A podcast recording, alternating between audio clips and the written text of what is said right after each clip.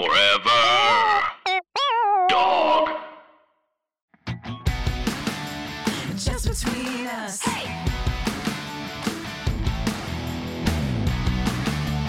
Just between us. Hello, I'm Allison Raskin. I'm a writer, mental health advocate, and gossip. I love to gossip. Gaby was just giving me some good gossip, and now we had to stop so we could do the show. Hi, I'm Gaby Dunn. I'm a writer, bicon, bisexual icon, wink. And yeah, there was a lot of hot goss coming your way. I love the tea, and I was getting it. And then Melisa was like, We're running out of time. Do your job.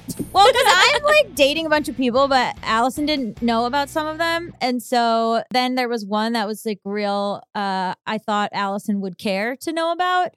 And I was like, now I can share it because I think it's over. Why couldn't I know when it was happening? I guess you could have. It's a really sad time for me if everyone could just put your hands together and pray. It's funny to think that I used to to react to things. Like when we first met, you would tell me stuff, and I would be like, "Oh my god!" And now I'm like, "Yeah, hmm like I like nothing." I can't. I think at this point it would have to be like murder for me to be like, "Whoa!" yeah. I just wanted to say that this once again proves that just because someone has abs does not make them a good person. And I think we all need to keep that in mind. But also, I guess there's a slot available on the roster. So if you're um hot and, you know, available, hit me up. Uh there's an opening on uh the what we call the What's the what is it called? The the starting lineup. There's an opening on the starting lineup. I I and and this might be my radicalness that's happening. I hate that you say if you're hot. I know. I know, but this is what really I mean. rubs me the wrong way. Okay, but this is what I mean. I don't mean hot like because there are people that are like conventionally attractive that uh, are so vile to me. I'm talking about if you are hot in a way that I, Gaby Dunn, specifically find. But people hot. don't know that. So then they, all people are hearing is you perpetuating this idea that like only attractive people are desired. Attraction is incredibly subjective. so then say if you are hot to me on my personal preference, which is different for everybody. Exactly. That's how you should always say it. And I'll do you one better. I don't care what you look like. If you are confident, There we go. if you have, I don't always reply to the DMs that y'all send me that are simping, but I appreciate them. I enjoy that you've shot your shot. I find it hard to believe you don't reply. I really haven't. I felt bad. I really I haven't. And so, yes, mostly what I'm what I mean when I say hot is is confidence. All I really am attracted to in the through line of people that I've been attracted to, none of them look alike or have similar body types or anything. They just are confident. Yeah. But it, you know, confidence is also it's also tricky. It's hard. It's hard to have confidence. Now that I have all of these newfound beliefs about the world, I have so much left to to say. I can't really speak about any. You know what I mean? I realize like I listen to all these podcasts where people are just like bashing people and like giving their opinions about stuff, and now I'm just like everyone has a different context. Like I because you're like a you're like a very zen like mental health professional and I'm a himbo slut. So we've really reached welcome to the show. Uh, I'm just kidding. There there's no roster. That would imply that there's a limit. Um, can I talk about can I talk about something? Okay, wait, wait, wait, wait. Melisa just got that. Okay, wait. So this is just between us, a variety show filled with heartfelt advice Ridiculous, Gabe. and brutal honesty. Can I say one thing about a DM I got that I didn't like? Sure, absolutely. Okay. So I got a DM from someone, and I'm sure this person meant well. Mhm. They said some flattering things in the in the DM. What what kind of things? Just like about loving the show and about like all this stuff. And I'm not meaning to call this person out in particular, but I had mentioned feeling a bit disheartened that whenever I post about something trans, I lose followers. So I started when I first came out as trans, I started with 300,000 on Instagram. I'll give you the numbers. And then over the time that I've any, and I can see it happening because I have the statistics, every time I post about being trans, I lose followers, lose followers. I'm now at like 297. And, and that dropped right after I posted another thing about being trans. I don't ha- I can't prove that it's connected, but it seems connected. My So- Instagram's going down every day, and I don't even have an excuse. okay, but mine I can see is tied so- to to some of that stuff. So I had spoken on the show saying I'm worried about alienating the people that used to be fans of mine, right? Let's say you had you were a big fan of me. I helped you realize that you were a, a bisexual cis woman. You come and find me now, and you're like, "What is this transmasculine goblin that I see before me?" And I this person was trying to make me feel better, I think, but ended up saying, you know, of course, like a lot of times, like queer cis women or lesbian cis women uh, feel a little bit of a loss whenever someone they look up to comes out as trans because the community is so small and uh, of queer women and lesbians is so small that you know it just it's not about that person it's just about feeling like uh, the loss of the representation. That is a, a TERF talking point. I don't know if you if the anybody who has sent that to me and multiple people have said that sentiment to me if you realize that but the idea that the lesbian community is shrinking because of trans masks is not true. And in fact there are more trans lesbians than ever. And how come you don't count those in your ranks of gaining more queer women? No because you just are thinking about women as cis women which we can't even get into that. But there is this very toxic idea that because of trans masculinity there are no butches anymore. And all the lesbians are turning into men and whatever and and my friend Stephanie Frosch put it this way she said that's like being disappointed that your pokemon evolved maybe and someone else one of my friends was like this should have been in the group text and not sent to you directly but like saying that someone transitioning is a loss for you or a loss for your community is fucked up i sent it to some friends and i was like it's fine. It's not like this is my literal biggest fear regarding my career and my fan base. And then there's been like a few DMs from people being like, yeah, I know you've said that's your biggest fear and like it is true, but mm-hmm. and people keep saying like just just wait, you're going to it's going to be re, like it's going to be refilled like the trans fans will support you and like they're it's just you're going to lose these people, but you'll gain other people. So I don't know, but I just this like idea of entitlement to to you being like a representative of this specific group and then when you're not that that they are grieving you in some way is just keeps me up at night. I'm sorry.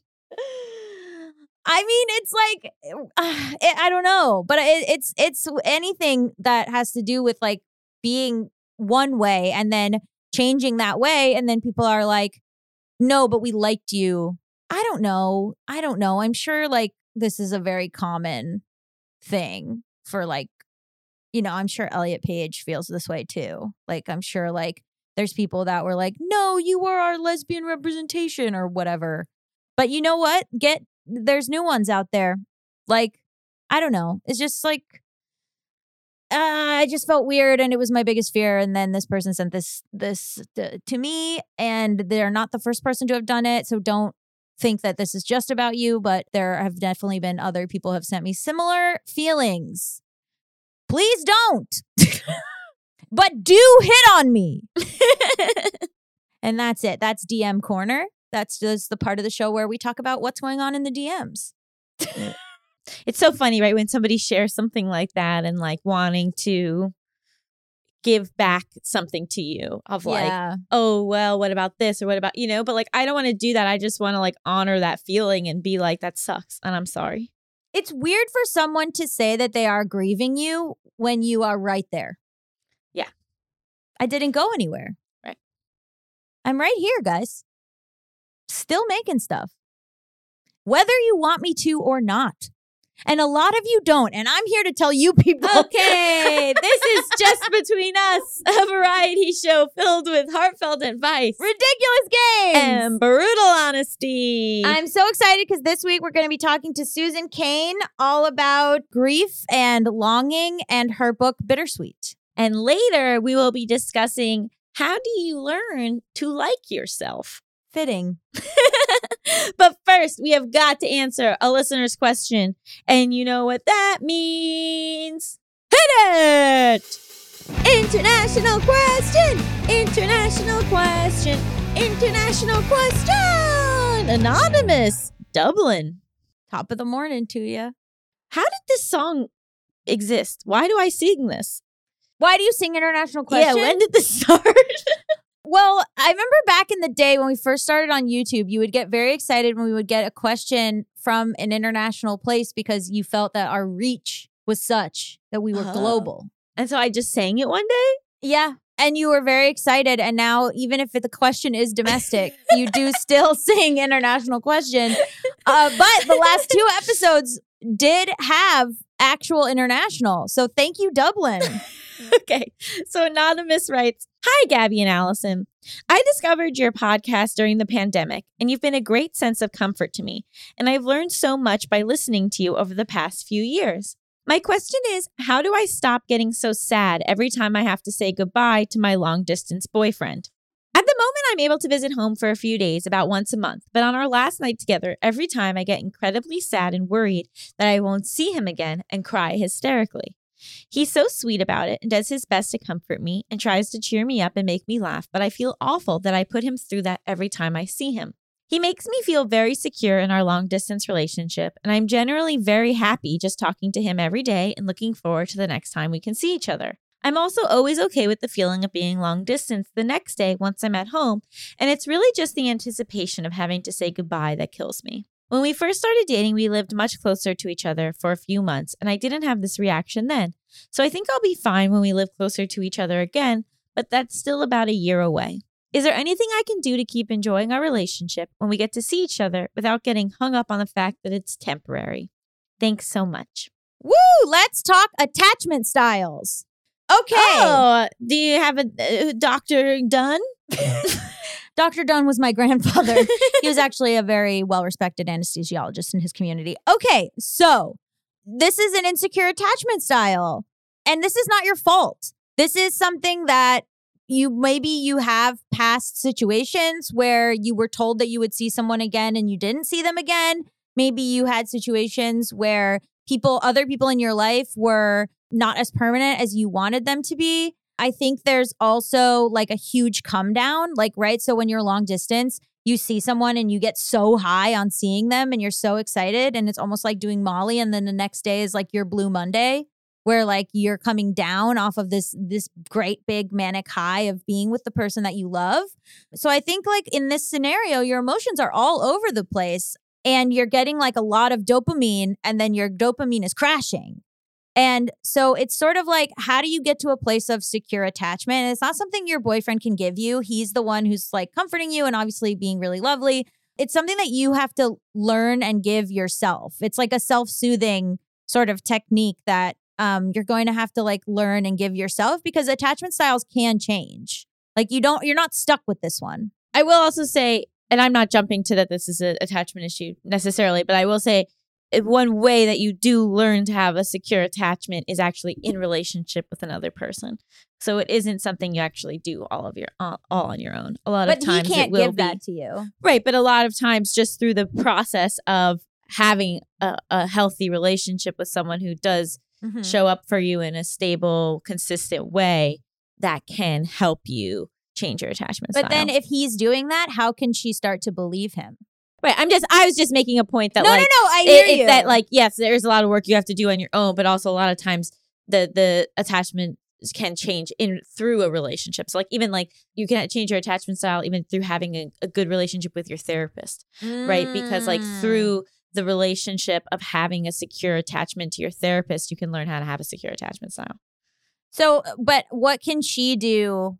yeah I, I think that my first my first step is to remove the judgment of the feelings Mhm, right mhm. so like feeling really shitty about yourself that you do this every time that's just making you feel worse and like we you know objectively it is a sad thing to leave your boyfriend right Mhm. like i think that like maybe we're forgetting that like yes this reaction seems big and is probably a lot in the moment but also it makes sense that you're sad to leave your boyfriend Of course. right and so just like allowing yourself that validating that i think that the thing that is really harmful is this idea that I'll never see him again versus I'm just sad that we're going to be apart for a while. right. And so, like you said, you know, that can maybe be, you know, tapping into some abandonment issues or wounds there that, like, it could be something that you could, if you have access to therapy, potentially work out in therapy.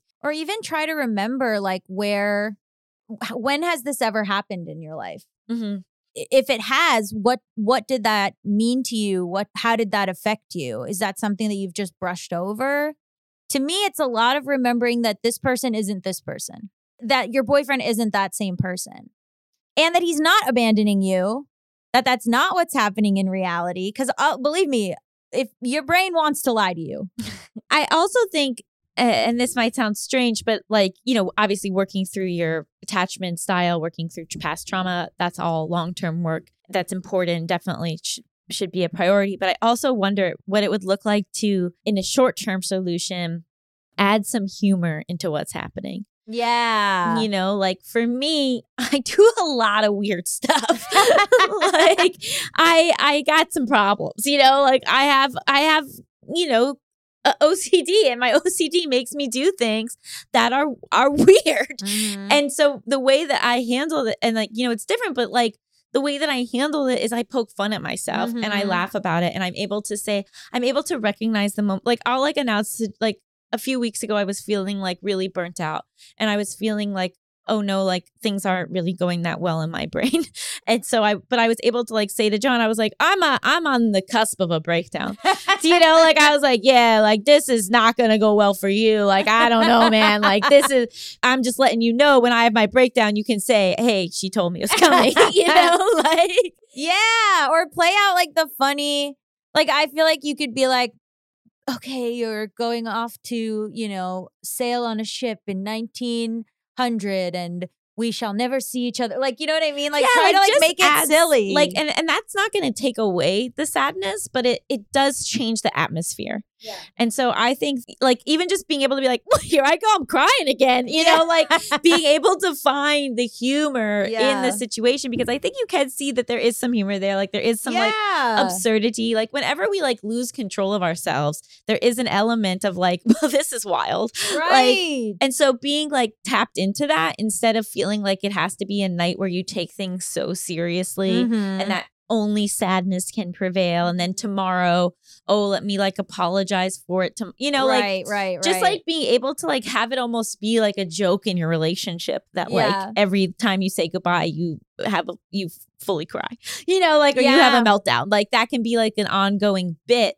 like so much of my mental health has just now become a bit that like yeah. I think not only makes it easier for John to handle, but just makes it easier for me to handle because like I can see I can see the absurdity in it. It doesn't necessarily mean that I'm like not gonna, you know, Clorox wipe the back of my couch because suitcase touched it two days earlier. Like I'm gonna get to that. But like being able to be like, ah da, da, da, yeah, you gotta you know, like yeah. uh, for me, humor has always helped me in in processing these big emotions and these things where it has helped me the most in times where I have felt out of control of myself. Yeah. Maybe finding the funny in it might help. I think that that's I think that that's correct. Yeah.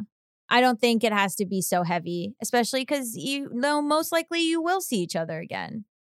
You know, you can cry while laughing. I know that seems like a wild thing to say, but you can do both those things. Yeah. When Mal and I first started dating, we got into like a conversation because, you know, you're getting to know each other.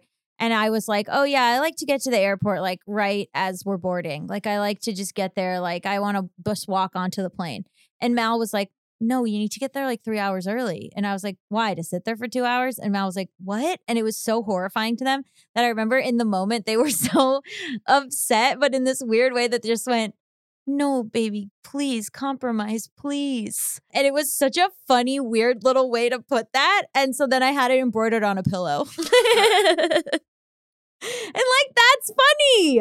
And now we have that like pillow that just says, no, baby, please compromise, please.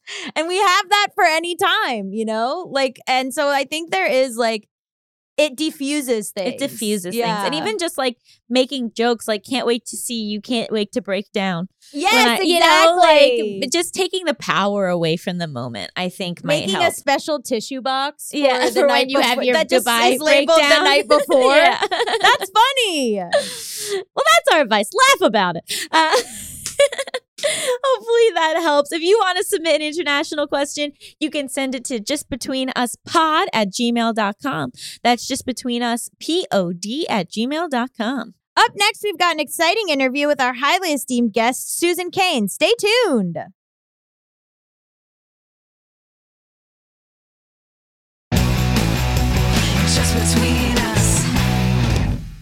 Just Between Us. It's time for the juiciest, most scandalous, controversial segment known to all of podcasting.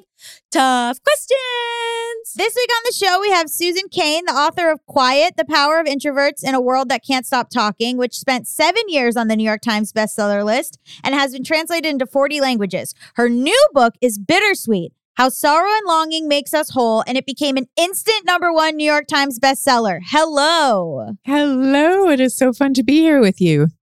So these topics are so interesting and also so different. So how did you kind of pick uh, the topic for bittersweet? What made you want to talk about like grief and longing? Yeah, you know what made me really want to talk about it is that I had had this experience my whole life of listening to, you know, sad, I'm saying that with scare quotes, sad music, um, and experience something that was really quite different from sadness itself, but rather experiencing a kind of whoosh of love and um, sense of community because the music expresses the pain that all human beings go through at one time or another.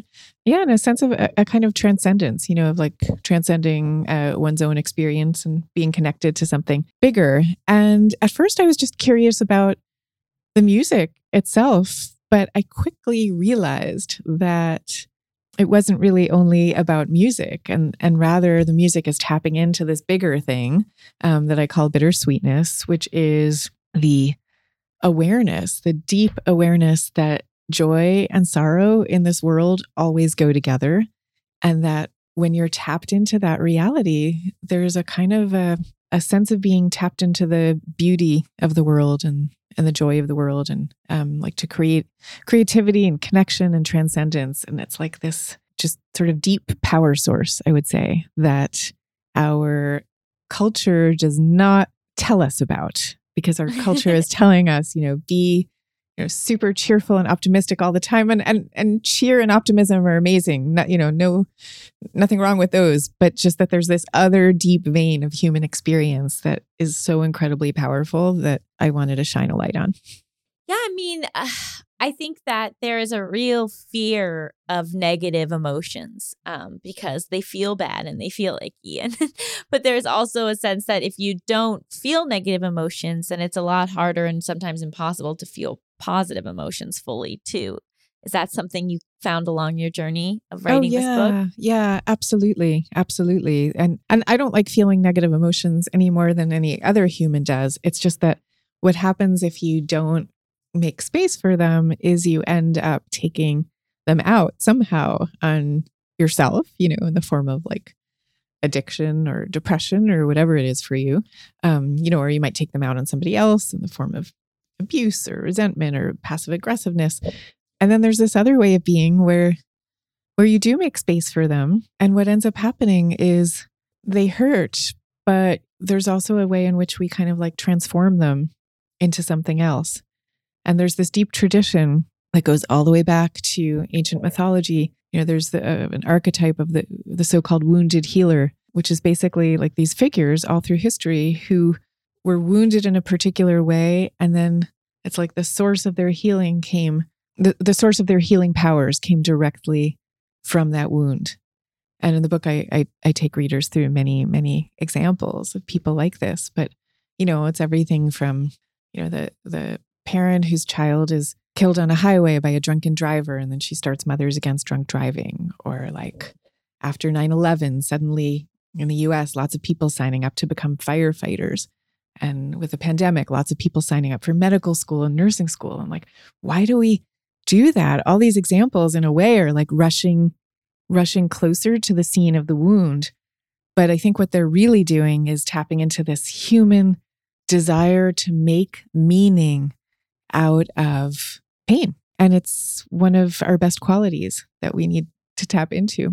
Yeah, I feel I feel a little conflicted about this because something I think and talk about a lot is like you don't need to make meaning from your pain. Do you know like Uh. that sometimes I think there's this feeling of like, oh, your trauma makes you stronger and then this is like and like always looking for this silver lining Yeah. in things that I think can be really detrimental and also it puts pressure Yeah. on people to respond to to bad things in a certain way and also sort of implies that like you can't be a full person without experiencing trauma and i think that you can i think that like a lot of us unfortunately don't get to have that opportunity because we Mhm. have traumatic experiences but this this idea that like we must find meaning in the bad doesn't always sit sit great with me No, I, I I totally understand that, and I actually really appreciate that you're like coming out and saying that because I think that's a really important thing to talk about. And and I do want to be careful. Like I, those examples that I just gave are kind of like I don't know. They're sort of uh, you know big and archetypal examples, but the point is not like everybody's got to go out and like found an organization or you know Right. paint a beautiful painting or something like that. It's it's not that so much. It's more that those are like big examples of smaller little um, moments that we all pass through when pain comes. Um, and god knows like i i think it's great if a person gets through a life without trauma as you were saying. I don't think though that we can get through a life without pain or without experiencing sorrow. And even if we are like miraculously managed to do it ourselves we're living in a world in which all around us there's all kinds of tragedies and evils that we all have to contend with. So th- this bittersweet tradition that i've been like researching for this last five six seven years talks about is like the way in which that we're we're taught that when everything is going well that that's life that's like the default version of life. And when things aren't going well that's like the path off the road and now you're like in the wilderness as opposed to expecting all of these things to come because they're all part of life. And it makes it easier when they come. If you see life that way it all just makes much more sense and you're spending a lot less time you're still having the pain the pain itself but you're spending less time like resisting it um, and saying oh it wasn't supposed to be this way as opposed to saying oh this is kind of what life entails it entails all all of this i think for all of us if we could wave a magic wand and say you know it's only going to be joy and it's only going to be beauty we'd probably wave that wand I, I would but i'm more trying to respond to the world in which we live and Mhm. how to make sense of that Yeah, like what do you want your readers to take away from the book? Like, is it a sort of a change in perspective? Um, I guess I'd say, yeah, well, it's a bunch of things. I mean, for one thing, I would say there is a way of being in the world um, that I call bittersweetness. And it's a way of being that is acutely aware of the way in which joy and sorrow are forever paired in this world. And what what we found through the research, there's we have in the book a, a bittersweet quiz. I say we because I developed it with these psychologists, um, David Yaden at Johns Hopkins and, and Scott Barry Kaufman. And what we found is that people who are very attuned to the way in which joy and sorrow go together also tend to be attuned to states of awe and wonder and spirituality and creativity. It's like all these things, it's a constellation of things that come together. Like you were saying at the beginning, you know, my first book, Quiet, and this one seems so different. And at first, I thought that too. But what I realized is that this bittersweet way of being in the world is a kind of hidden superpower that our culture doesn't teach us about. Just the way that being quiet in a world that prizes extroversion and, and dominance is also a kind of hidden superpower. So that's that's one of the things I want people to take away is is that I think there's a fear that if you're if you're too much attuned to the sorrows at hand that you might like disappear into a kind of quicksand of grief and never come out again and I'm saying that there's a middle way. There's there's a middle way in which you can experience joy and sorrow together, and that this middle way is a kind of superpower um, that that gives you access to certain states of creativity and connection. When you were talking about uh songs and Yeah. you know it is interesting right that so many songs are about longing that like every song is about love and longing and loss and there's this uh, a word for I think a state of being where I can't remember what the word is where you suddenly realize that everyone in the world sonder where you suddenly realize that everyone in the mm. world is has the same complex capacity that you do and is and their life is as complex as yours and they are feeling similar things to what you feel. Yeah. and sometimes people experience that as very like wow human connection. Yeah. and sometimes people experience that as this is overwhelming. Was that what was going on for you Yeah, it was very much like that. Though I, I, I guess I would say I've experienced that exact thing that you're describing in an overwhelmingly positive way. You know, something about the, the way in which humans are united in this state of being.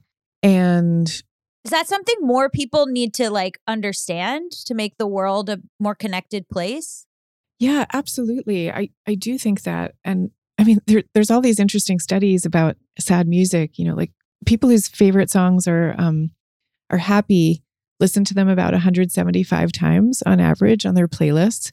And the people who love sad music will listen to those songs 800 times. And and um and, and then they'll tell researchers that they feel when they listen to them like that they feel connected to the sublime and you know to these these higher states of being. And and i kind of traced that and what it really is i believe is that all humans enter this world with this fundamental state of feeling like a kind of longing for a more perfect world that they feel they belong to, that's out there somewhere, you know, from which they've been temporarily banished. And you see this expressed in all our religions, right? It's like there's the longing for the Garden of Eden and the longing for Mecca and the longing for Zion. You know, Dorothy in The Wizard of Oz is longing for somewhere over the rainbow. All the children's literature, the the protagonists are always orphans who are in this state of longing, and it's an, an and there's a a kind of understanding in all these different narratives that it's the longing itself that then propels us on our adventures, you know, or the adventures of these children's books heroes or whatever it is. So so yes, I think that if we were more aware of this and could tap into it, it's it, it it's a kind of uh, it's a kind of deep force for all of us, or, or a deep a, a deep power source, I should say. not even moving like forward in our adventures, but just feeling not alone. Just Yeah. feeling like I'm going through this and somebody made a whole album about this. Yeah, yeah, And so I'm not alone. I'm not by myself. I'm not, you know, every time you go through a breakup, you kind of go, I'm the f- only person to have ever experienced this terrible thing.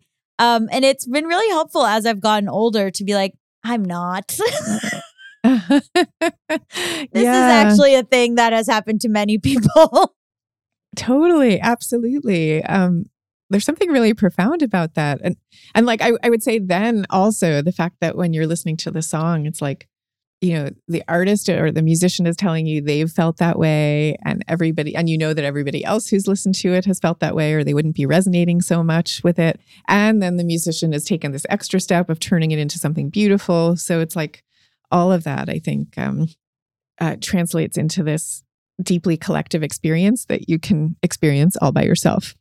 I'd also like love to talk about the grief component of the book because I think there's this sense that grief is something you get over, but I Mhm. don't think that that's true. And, you know, having talked to people who've lost significant people in their life, it's really Yeah.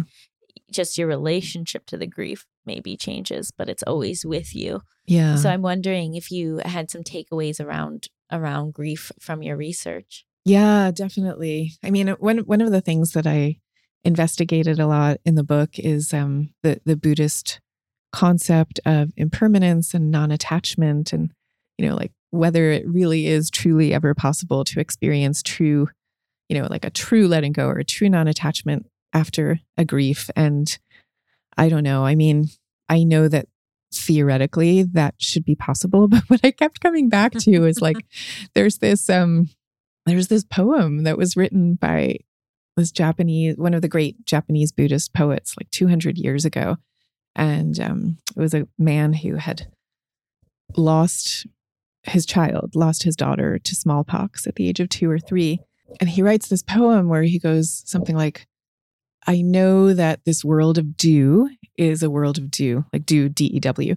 Um, You know, so he's basically saying, I get it that this world is impermanent and that I should expect that my daughter is mortal. And then he and then he says, but even so, but even so. And I just Yeah. love that. I felt it was like such it's such a generous poem because he's basically saying, you know, I'm trained as a Buddhist. I understand all these things and I'm still going to protest. I'm not going to be okay with this grief. I'm I'm never going to be and probably neither are you. Um, you know, and it that feeling you were just talking about or the sonder of like everybody together experiencing the same thing. I think that's a deep reality and that and that one of the one of the most consoling things in the face of any grief is that we all experience it in that same way. And then I guess I'd say the second big thing that I, I, I found really helpful was um, I talk in the book about the work of uh, of the writer Nora McInerney. Yes, we love Yeah, her. Yeah, she's She's one of my good friends. She's brilliant. She's totally amazing. So, I mean, you know her story and her idea. Do do you feel all your listeners would know it, or should I say it? Or No, you please share. Yeah. Yeah. but we've done an episode with her. But yes, okay, okay. please so, share. so just quick recap. You know, um, so so Nora had lost her her beloved husband. Um, you know, when they were still quite young, and that was a terrible grief. And and then later she remarried, but she talks about how she talks about the difference between moving on and moving forward, and how culture kind of sends us the message that you're supposed to move on, which is a fancy way of saying get over it, really. And she says, no, you know, instead you can move forward, which is to say that the grief never leaves you and your love and, of and your longing for that person never leaves you. And at the same time, you can move forward while carrying all of that with you and while carrying the person with you. So you're not leaving them behind, you're taking them with you because you are the person like she talks about how the person she is in in this second marriage is different who she from whom she would have been without her lost husband Right. and yeah i i i I- think that framework is so liberating in a certain way Definitely. People have a hard time. They want you to move on. They want you. They want to think you. You put you in a box and say you're done. You're clean. You know it's finished. Uh, she gets a lot of comments where people will say. I mean, one of the most ones that she gets a lot that I like. She responds to is like, "Well, in heaven, who will be your husband? Because you know you can't still love." Aaron, if you're married again, because who will be who was your soulmate? Like who will be your partner when you die? And she often, her response that she does is she's like, why would I be married to either of them? I will be married to John Cena. But, um, which is so funny. But yeah, there's this idea of like, you shouldn't be, if you really loved them, you are, you can never get over them. yeah and maybe you can and maybe you can't but i think with the framework of moving forward you don't have to exactly you know it's a way that you can move and move forward and still feel the grief for the rest of your life maybe um Mm-hmm. I I don't know. You know, there's also the thing of like, I think resisting the one size fits all answer to how we're supposed to deal with these kinds of things. Um, because, like, the Columbia researcher, George Bonanno, has actually found that the majority of people are much more resilient in the face of grief than they think they're going to be, which I guess in some ways is not that surprising because we have evolved as beings who have always been bereaved, like it's part of the human experience. But on the other hand, there's some quite sizable minority of us who do experience a kind of chronic grief that doesn't go away. And so I don't know, I'm like very leery of any any system that says it should be this way or it should be that way, Mhm. as opposed to saying this is how it is for you, you know, because of all the complicated soup of factors that make you you and made that relationship that relationship.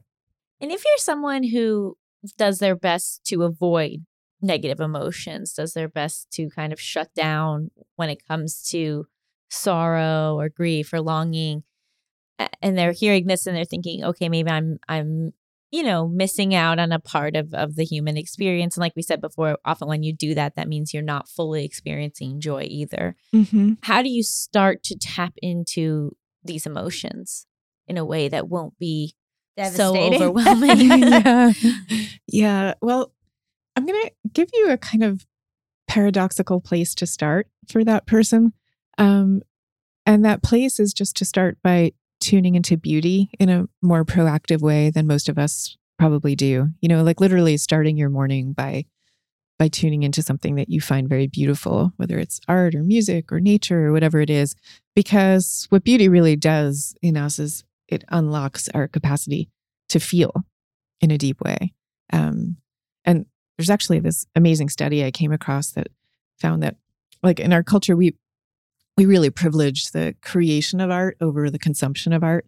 But yes. Yes. we really do. But like the consumption of art is just as profound and meaningful. It unlocks the same brain Mhm. functions as we feel when we fall in love. You know that that's what it's doing Yeah. for us. So this state of bittersweetness, I mean, what it, it really comes about by being open to emotions as they come to us, and I, and so beauty is one of beauty is is like a very non-threatening and and actually very positive way of of uh, teaching us to do that. So I'd say that's step one, um, and then step two might be to to find the aspects of art and beauty that you do find to be um, that that that have a kind of melancholy cast to them, but that don't make you run screaming away. that that might be Mhm. step two. What's the name of that thing where you, when you see something really beautiful, you cry? It's like a condition. Oh, Being a wuss. No, No, I'm just kidding. My producer's gonna look it up. It's like a real thing that people have where they have like a condition where like extreme beauty makes them cry. no, it's so funny that you say that because I never heard of a word for that state, but I literally have. I have two epigraphs to to my book, and one of them is all about that. It's it's Oh, Yeah, it's it's so funny that you asked that. It's um it's it's an epigraph by this um professor of the psychology of religion and he's talking about um something that Gregory the Great said like in the year 500. He called it compunctio. I doubt that's the word you're looking for. Um he called that the grief somebody feels when faced with that which is most beautiful. yeah. Yeah. The idea there is that kind of what we were talking about before. It's because when you see something that's that beautiful, it's like it's a reminder of that perfect world to which we all want to return and want to belong to. Mm. It's like a reminder that we're not there right now, but that it exists out there somewhere. It's like a glimpse of the Garden of Mhm. Eden.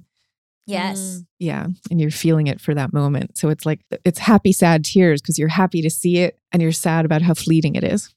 Yes. We're going to take a quick break, but stick around.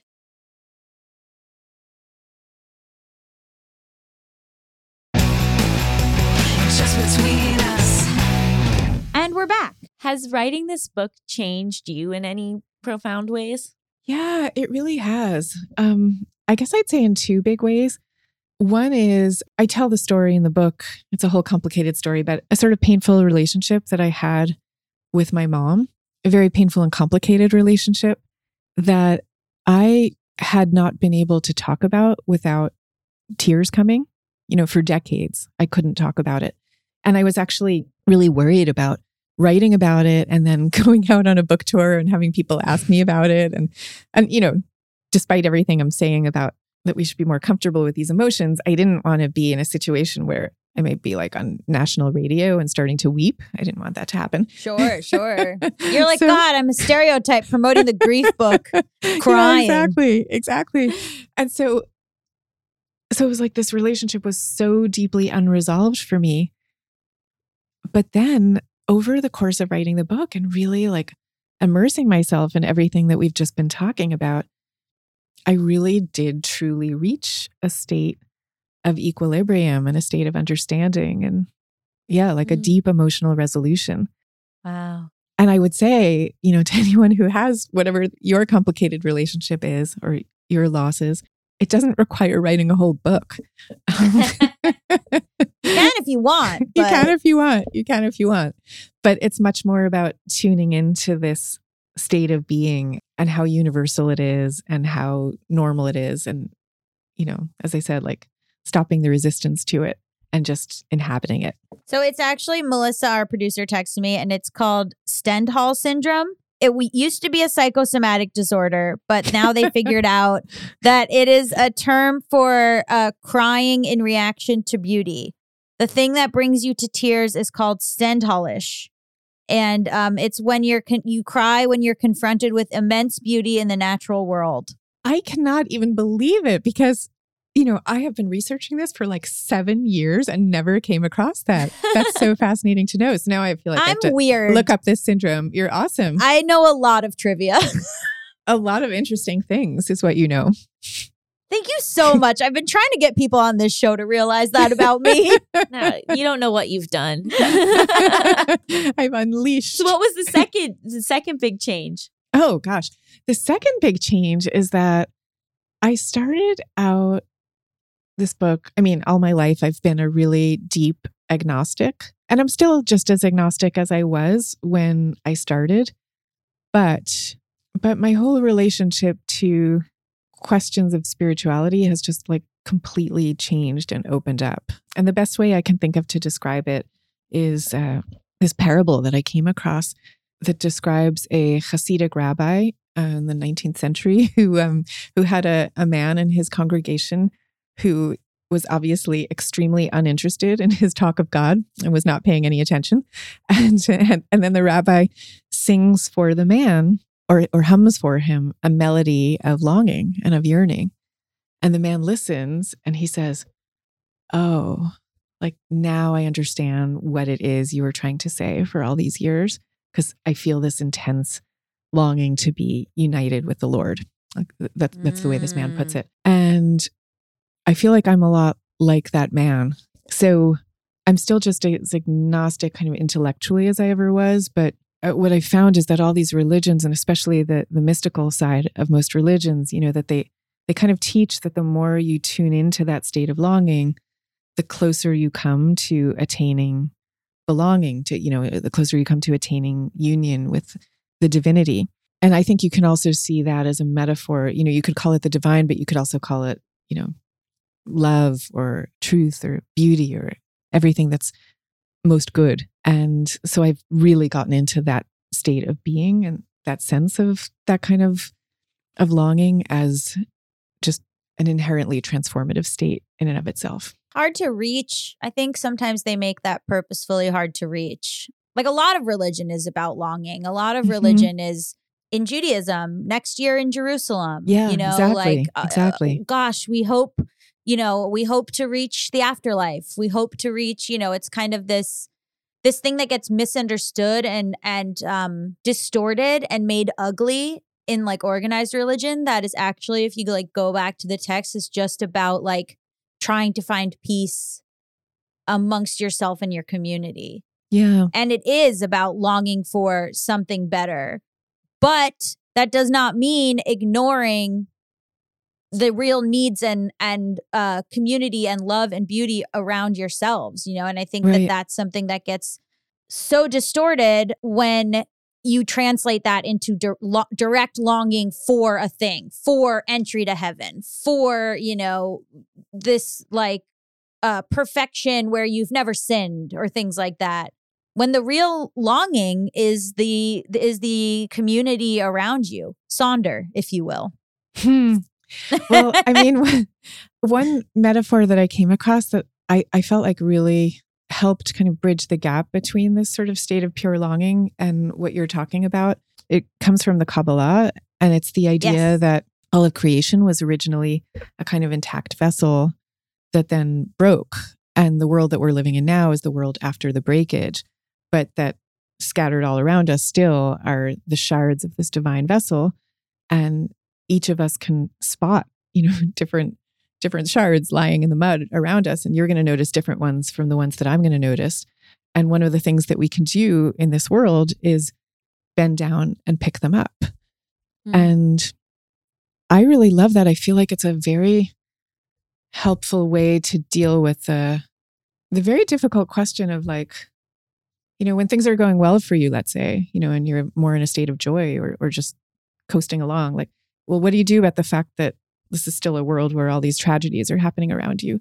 You know, or or if you're in the state where you're in a state of trauma, what what do you do about that? And I, I feel like this that parable is is is incredibly consoling and a great guide to how to live with with these two realities and with the reality of like needing to act in this world even as you might be longing for a different one Mm-hmm. Yeah, I mean that's that's the the tricky thing about life is like there's the personal and then there's the like societal. yeah Um and they can be at such odds with each other. And how do you hold on to both? yeah exactly And how do you not crumble under both? And then I think oftentimes feeling guilt of like, oh, my life, my personal life is going well, but every I see so much horror around me. Mhm. Or the flip side, where you're like, I remember someone passing away close to me recently, and then me going outside and being like, look at all these people just walking around. oh They're just walking around. They don't even know. Like it's just like this. It's just so it feels crazy in the moment. oh yeah like that autumn auden poem do you know that one by w.h auden uh, musée des beaux-arts and it, it, he's basically talking about this poem uh, this uh, painting that he's seeing in an art museum that's showing icarus falling from the sky and that at the, at the exact moment that icarus is landing you know so having his landing in the water or whatever and having his personal tragedy auden is noticing that all these other people are just walking around going about their day. Yeah. yeah and I, I- I think that is a kind of human constant that just the weirdness of those that juxtaposition. And I mm-hmm. think what you're sort of implying is approaching it as something to be expected instead of something that needs to be fixed or that is like strange. But like, of course, we're going to feel this way. Of course, so many things are happening at once. Of course, we have the push and pull of it all. Very Buddhist. exactly exactly Extremely Buddhist. yeah and being able to take it all in you know and uh, Mhm. and know that we're gonna whether we want to or not we're gonna feel both sides and Mhm. that's what life is And I have this memory of of I I went through a, a big breakup when I was like 23, and I remember being like in the car, like singing along to a song, and I was like, shouldn't I be sad? like it's weird that I'm happy right now, and I was like, well, I'll probably be sad later. Let me be happy in this moment. That's awesome. yeah. but so many expectations of how we should feel that don't really help us or serve us in any way. yeah exactly I, I mean and with grief that that's been totally documented you know that people mm-hmm. will like laugh at a joke the the day after their beloved dies and you know maybe weeping at their memory 30 years later so like Mhm. it never goes according to some linear plan That's what you have to remember when you watch Dateline and you think the husband must have done it. Because he What? laughed. Because there's always this Oh, thing where they're like, I was like, why are you going? because with they'll always be like, yeah. No, he's not no grieving properly. reaction to grief. Right. Right. Exactly. Anyway, do you want to play a very silly game show? sure i'll play a silly game show okay, so this show is called Hypotheticals. You and Gaby are my contestants. I'm going to give you a series of hypothetical situations. Uh, you can ask any clarifying questions you might have, and then you tell me what you would do in that Oh, gosh. scenario. okay And then I just get to decide whose answer I like, if I like any answer, how I'm feeling in the moment, which really ricochets throughout the game. it really Um, does. Okay, so our first game is America's favorite game show. Would you stay with this cheater? This is sort of plagiarized from Seinfeld. a lot of these are Yeah, plagiarized from are pla- Seinfeld. yeah, but that's fine. Everything's fine. You send your partner of 10 years out to get your favorite marble rye from the local bakery. Oh my God. Okay. the person in front of them orders the last one. Your partner offers to buy it off of them for a profit. this is a very famous Seinfeld. yes, it is, but things are going to take a don't, twist. I don't know this one. Oh, where he steals it from this old lady. Um, wait, wait, wait. So, so the partner offers to buy it for a profit. Is that what you just said? Yes, Okay. buy Yeah. it for a profit. And instead, the person who bought the marble rye asks them for a 20 second tongue kiss in exchange for it instead of money. Your partner does this kiss to get you the marble rye. would you stay with this cheater? Yeah, I would. You I would too. Yeah. Totally. I- that's a lot of effort that they put in and they didn't have to pay extra money and I get what I want. Yeah, I totally would. I think it's all about the intention, and there is no Mhm. problematic intention there. And like the reason intention matters partly is because it tells you like what the person might do the next time around. So mm, it's not like mm-hmm. I'm worried that he's going to be out tongue kissing everyone who passes by the next day. It's like it was all about the marble rye. I hate to break it to you, oh but that no, kiss, Allison. that kiss unlocks something in both of them, and they leave you the marble rye, but they take the rest of their belongings and move in with that stranger. Is what? that what happened in Seinfeld? Is that what you mean? No, but that could have been cool. no, this is in the world of hypotheticals. okay, so they they and that stranger fall instantly in love and leave me. right, but you get the marble rye. But like then I have to go for the rest of time and get the marble rye myself. We'll talk about bittersweet the next time you eat a marble rye, All you can think about is your breakup. but it tastes delicious. okay, uh, our next one. Are you a terrible parent?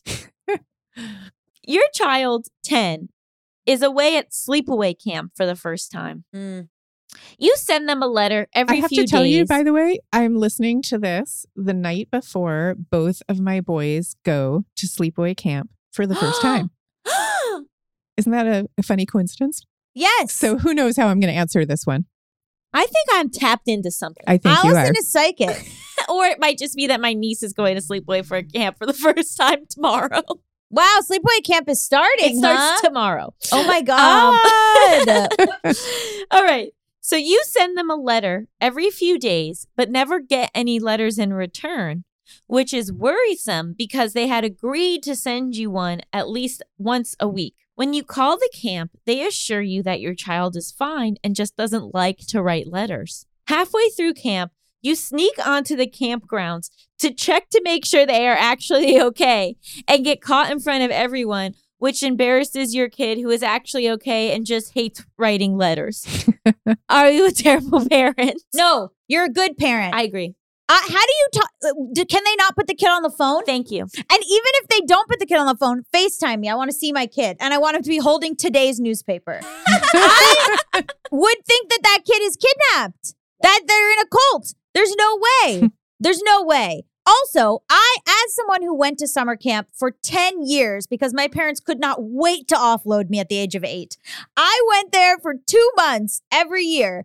And they, eh, like twice a week, they force you to write a letter to your parents, even if you don't want to. They call they, it was mail day, and you had to at least write a, a postcard that said, Hi, mom and dad, I'm fine, I love you. And you had to mail it. That was, you had to. The counselors made you. So this camp not doing that, red flag. I, I'm so thrilled that I got you that riled.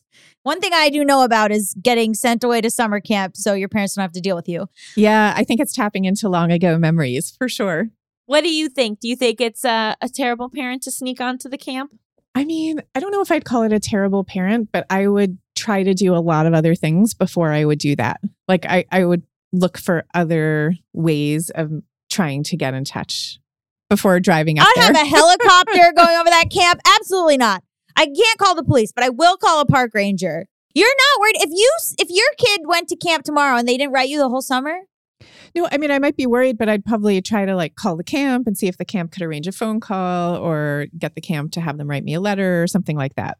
And what if the camp was like, we don't allow phone calls? That's a, a camp policy. We will tell you that your child is fine. Nope. I don't know. I've got to think about that one. I think you sneak onto the camp. I do too. I think you wear some some cool shorts, a big T-shirt, look like a camper, attempt to sneak on. we do look quite young. But I don't think we look that. I don't know. I'm going through second puberty. I could look. I'm gonna That's look about true. to look like a teenage boy. I could sneak right onto that camp. That's true. And you could be a camp counselor too. Yes. Like just put the whistle was- around your neck and the baseball cap and all that stuff. I was an extremely bad camp counselor. Extremely bad camp counselor. yeah, I don't. I was a wonderful camp counselor. Yeah. Your kids are gonna have a great time. I actually feel like they will. I'm not I'm not really worried about it. They're they're so excited. Oh. Okay, our final game. Would you forgive this liar? you go out to lunch with your friend on the day of a presidential election. Both of you are wearing your I voted stickers, and you spend a lot of the time talking about the election. No. Six months later, you run into their recent ex, who, while talking about the breakup, tells you that your friend didn't actually vote. This happened to me. they just wore the sticker that came in the mail could so they could seem like they voted without actually having to. Would you forgive this liar? This happened to me. Did this happen to you? No, this happened to you? Yes. With who? Okay. So these two f- people I knew who were dating, the boyfriend in the group was posting all this stuff about voting, be important to vote, don't whatever. And then after they split up, she told me that it was a lie and that he didn't actually vote. Wait, really? Yes. Again, I'm tapping into things. This is a real thing that happened. Susan, what would you do for this hypothetical? I mean, I don't know. Like the question of forgiving, I don't really think about it in those terms so much because I, I wouldn't really see it as a personal affront to me that would require forgiveness. It would be more that I would just like, just know that about the person. Like, oh, they're actually not honest in the way that I thought that they were, something like that. Almost like the way that you make a mental note. Like if you have a friend who you notice is is often trash talking your other friends.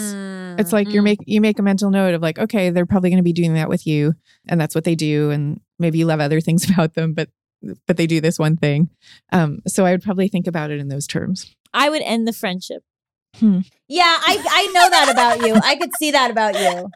I could see that about you. It would just be so like opposed to who I am and what I care about. And I would feel so misled from that lunch. What if the ex is lying? If you were trying to get revenge on someone you broke up with and you went around and told everyone they didn't vote, that's like a believable lie that then could like be really bad for them. I feel like the ex doing that is even worse than the first thing. Like the ex deliberately trying to sabotage someone's someone's well being. That's even worse. That is so funny. I would, yeah, I would, I would, I would stop being friends. Would you go to the person and say your ex told me you didn't yeah, vote? Yeah. Ah! Oh, and I would say, and I would say, you have one opportunity to tell me the truth. You can just look. Voting is public. You can just look up the re- and see if they voted. What? Oh yeah. Yeah, so I would go do that, mm. and then I would stop being their friend. Yes, you can look up people's voting records. Would you stop being their friend? Yeah. Well, we're very political people. No, but I didn't hear the question as like, would you stop being their friend or not? It's more like, would you forgive them in some cosmic way? I guess I feel like the the thing that they did wasn't against me. It was more like against themselves in some way. You know what I mean? They were just like true. being dishonest. Susan's also a better person. Yeah, than it's me a real you. like It's- it's- yeah, level it's like- answer, very rational. my goodness. Thank you so much for joining us today. Where can people find out about your books and everything that you're doing? Yeah. Um, so I guess the big the best place to go is my website, which is susancain.net. And you can sign up for my newsletter and my books and course. I have these cool courses that we're developing and have developed um, that go straight to your phone where we I text you every morning with little audio messages and videos and things that you can look at and interact with. It's a really cool new technology. So that's one place to go. And then also social media, you know, Facebook, LinkedIn, Twitter, Instagram. Cute. And thank you so much for having me. oh, Oh, thank you you for so being much. here. Stick around after the break. We'll be talking all about how to like yourself. Gross.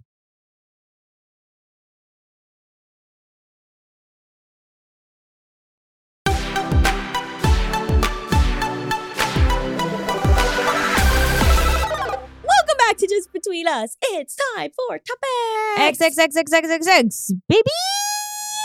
baby. Melisa's back. Melisa's joining us. Uh, Am I ever not here though? Oh, you're always here. Oh, Melisa's here. but now you're on the pod Yeah. where we can hear you and see you. Because in case we hadn't mentioned, we're now releasing full episodes of the podcast on our YouTube channel in video. in video, just between us show on YouTube. YouTube.com slash just between us show. Starting last week and now this week and all the weeks going forward, you will be able to watch the podcast in full. Yes, you can see my reactions to what Gaby says that for years now have been hidden. Mostly because her reactions are always exceedingly positive. yeah, we're fun. We're fun to watch. We're fun. We're fun people. It's like candy for your eyes. Yeah. also, we should say by this time we will have an up and running JBU TikTok. oh yes, we're going to be on TikTok. So on TikTok, I am at Dabby Gun. Allison is at Allison Raskin Baby. Melisa is her name backwards. couldn't be harder to find. because I didn't want to be found at first because I joined in the early days. Oh, I understand. yeah. and then Just Between Us Pod wasn't taken. So we are at TikTok at um, Just Between Us Pod. Very exciting. We're gonna be making some really groundbreaking content. Mm-hmm. uh, okay, so uh, let me. I want to shift this. So this topic is about liking yourself, and I want to shift this to Melisa D. Monts, who uh, I would say likes herself the most out of everyone on this couch. Probably in this like 50 yard, 50 block radius. Yeah. So go on. I How- like myself. No, but Melisa like likes herself. All It's right. true. How did you come to this? Um, it's just always been a part of me. I'm not joking. No, like know, I'm being it's just so such a cute serious. thing Like to say. it's just always been a part of me. I think I'm great. Like really. I think I'm truly great. What are your favorite things about yourself? I think I'm hot. I'm smart. I'm very intelligent, pretty funny. People just like to be around me for what reason I don't know. Um, but I'm a good time. Yeah, you're also very driven, organized, Mm. Oh, okay. j- um, I generous. find you to be like someone I can depend on in a Yes. in a world where I don't feel like I can depend on a lot of people. I got a lot of tips to share with people. Oh my god, you have so many tips. You've Yeah. changed my life in a lot of different strange ways. but I also like recognize things that I would like to better myself in as well. Mhm. Like I there's parts of both of your personalities that I like very much that I want to incorporate into my life. like what? So for Gaby, I like how outspoken you are and how passionate you are about things. Thanks. And for Allison, I like how you're like sneaky silly. But I guess that's actually I, I have a lot of that too, I think. What is what? I'm so sorry. Can you define for me what sneaky silly is? You just do silly stuff. Nice. cool. you do. I just don't expect it. Sneaky, sneaky, silly, and you're very compassionate. Yeah. Oh, I like the way you. you express yourself. I was gonna say very Allison's very insightful. Mm-hmm. Oh, thank you. And then you'll say something so smart, and then I'll be like, "Why am I here?" No, I feel that about you all the time that you say something so smart that I would never have thought of or that could have articulated in the way you did. oh, well, what do you know? Maybe we should do a show together. I kind of love that I'm in the middle. I'm like kind of loving it. I like that you're this episode you're sitting forward a little bit so now I can see it, Allison. I couldn't the last time. yeah, I'm really enjoying like this like energy where like I'm like the the main person in the talk show or something. Uh this is the view. Uh Whoopi sits on the end and Whoopi is the main person. So I just wanted to say that I picked this uh, this topic because I think there is a difference between loving yourself and liking yourself. Big time. Yeah. Right? Like I think that like a lot of times the first step is like learning to like love yourself. Like, you know, you have value, you're human, you should respect yourself as a person. But then like liking yourself to me is different because Mm. it's like, oh, I genuinely enjoy myself. Yeah. I really do. right? Like, yeah, like I find myself so funny, which I know I shouldn't. That's not true. you should. Why? I guess, yeah, You always, as long as I've known you, you laugh at your own jokes. yeah. I've always laughed. As long as I've known you, you'll be like, mm, and then you'll start laughing, and then you'll let, and then you let everyone else in on it. Yeah.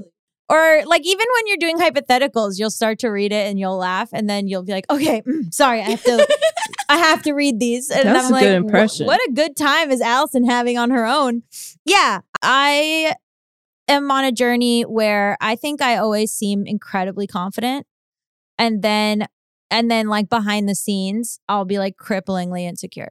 Well, that's you been you always. I know. And now I'm feeling a little bit better. Like I think I think the more queer I've become, the more I've been able to like be on testosterone and like move in that direction, I think has been better, especially because I thought like a lot of things were I wasn't bad at being a girl. Like I was pretty good at it. like I was hot, like I was like doing like hot girl shit and I was like dressing in the way that society deems acceptable and like so I'm like, oh, I was kind of doing a good job, but it just like was all about external validation. And I was just like, uh, that's what I wanted. And I wasn't, I was like, this is what everyone is doing. And then it's like, no, actually, like you don't you like I was like doing drag. Like I would like Mal Mal said one time I shaved my before I was like transitioning. Mal said one time I shaved my legs and then Mal said, "Oh, you shaved your legs." And I said, "I wanted to give you the full lady experience." And Mal was like, "What? You would always just be like, "Oh, look, I'm being a woman. I'm being a woman." And like it's just like this discomfort with yourself where you have to like make it into something like that that you're like almost pretending like yeah i don't like this either like it's just now i feel like it's like allowed me to be more relaxed i know that sounds crazy and more like sure of of myself and not putting on a show and not like doing a drag show every second of my existence you know Sounds like a good change. I know. You know what's funny? The amount of times someone will be so annoying, and then I'll be like, "Why are they so annoying?" And then they come out as trans, and then they're no longer annoying, and I'm like, "Oh, eh, we were all just like." Scared in our little hearts. Like we were all just like try- there's like a few instances. I'm speaking specifically about jasmine kennedy who's an amazing um drag queen.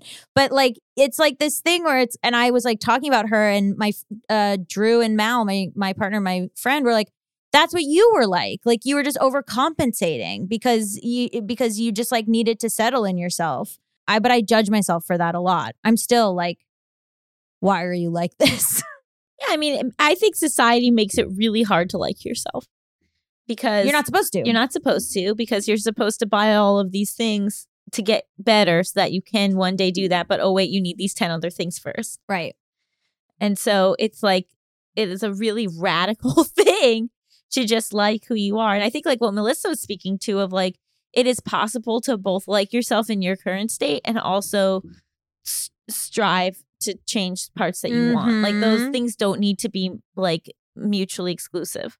yes Right. It's always room for an upgrade. so like do you think that this is just like how you were raised or something Yeah. My parents always told me I was great. you know and this is the thing They did. That's great. That's amazing. important. That's amazing. I mean, this is the thing. Like, and I see this with like like younger kids. Like Mal's sister is such a good mom, and the kid is like so securely attached. And then Mal and I have said to each other, like, "Are are you kind of a little jealous of how this kid is growing up?"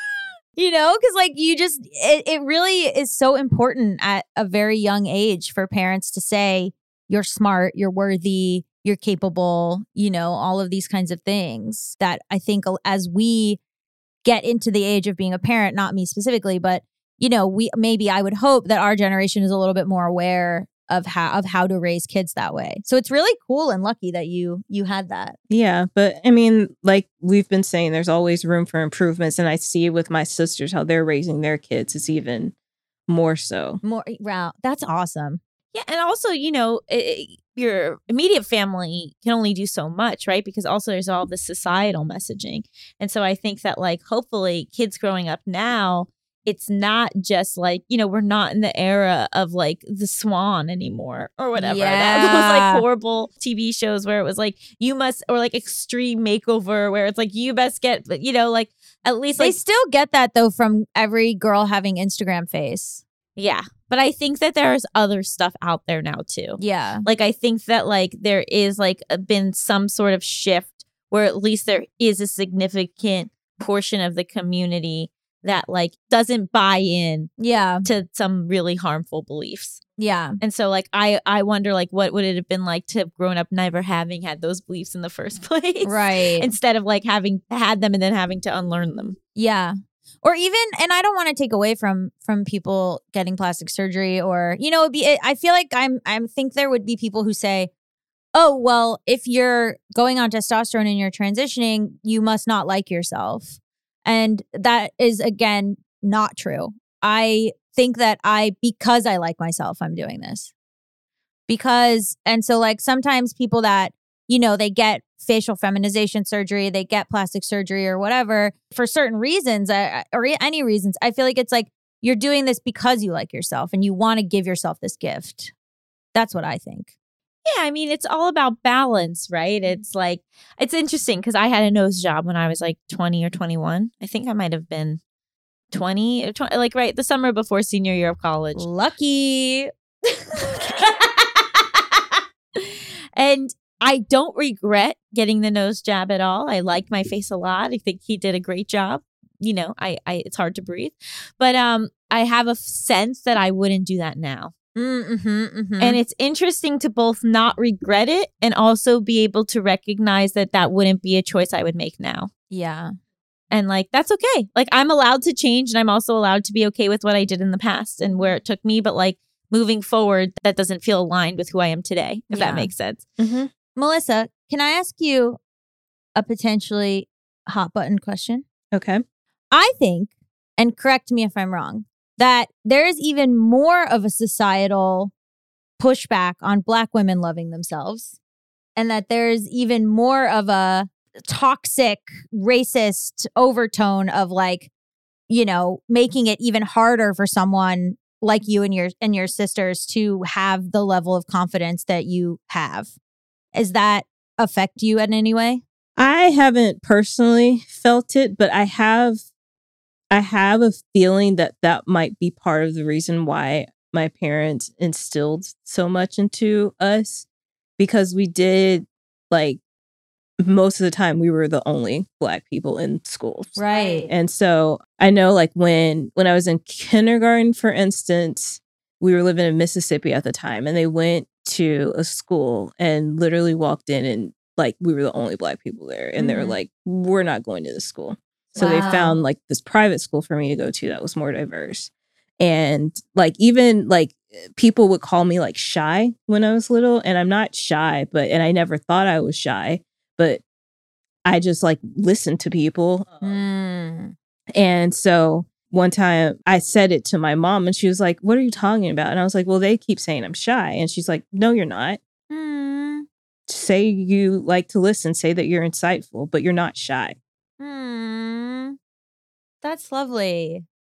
That's like, yeah, I just think that there's, in terms of like, I don't know, beauty standards and stuff, that's why it always seemed, eh, that's why it's always like so, there's an extra layer of radicalism to people in the media like Lizzo, like Beyonce, like, I don't know, people that are like black women who are showing, like Laverne Cox, like whatever, like anyone from like a marginalized group who's like, no, like, no, I deserve everything. Mm-hmm. And I go, yes, yes, you do.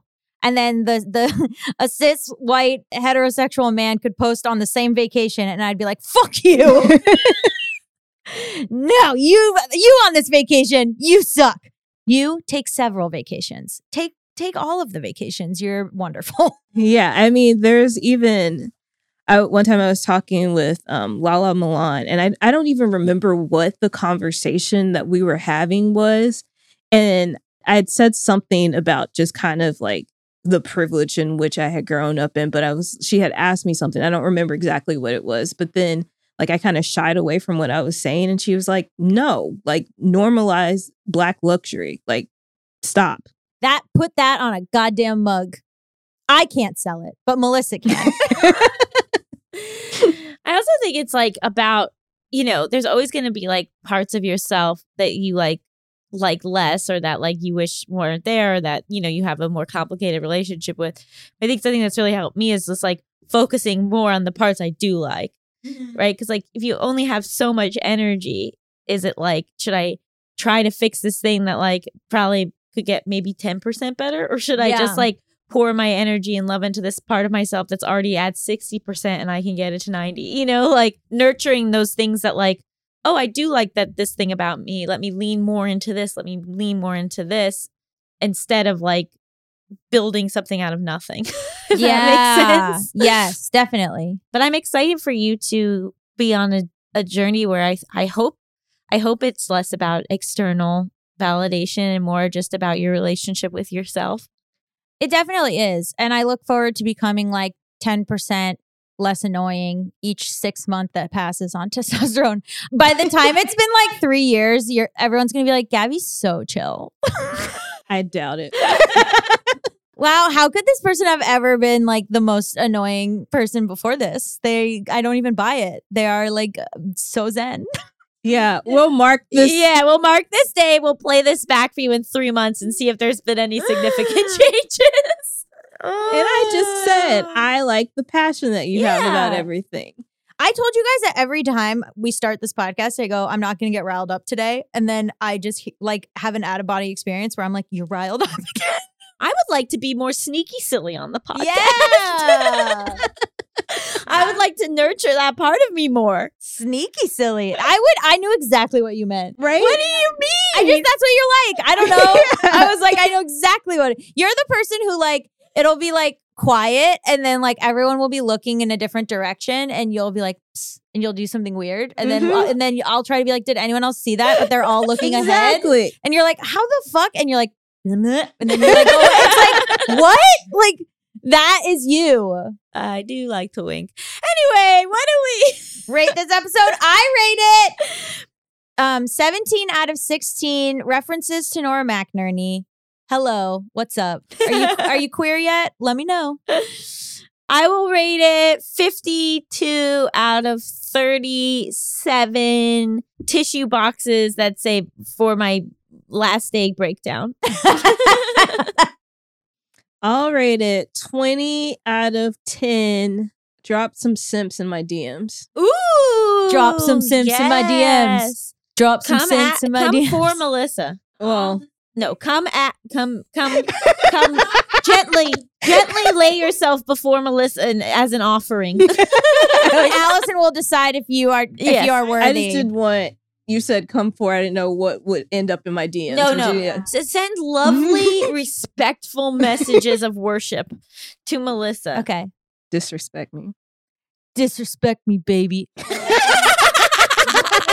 Please don't, as I will uh, be upset. Thank you to Susan Cain for being our guest. Just Between Us is a Forever Dog production hosted by me, Allison Raskin. And me, Gaby Dunn. Produced by Melisa Diamond Monts. Edited by Coco Lorenz. Executive produced by Brett Boham, Joe Cilio, Alex Ramsey, and Tracy Soren. Brendan Burns composed our killer theme music. To listen to this podcast ad-free, sign up for Forever Dog Plus at foreverdogpodcast.com slash plus. And check out video clips of our podcast on YouTube at youtube.com slash foreverdogteam or on our channel, youtube.com slash just between us show. Make sure to follow us on Twitter, Instagram, and Facebook at Forever Dog Team to keep up with all the latest Forever Dog news. Also at Allison Raskin, at She Is Not Melisa, at Gabby Road, Emotional Support Lady Substack, patreon.com slash Gaby Dunn, and also Allison's book, Overthinking About You. Go and leave a Goodreads or an Amazon review. You can also go to Scribd and see my book, Stimulus Rack. But Allison's, give them reviews. Okay, bye! Forever.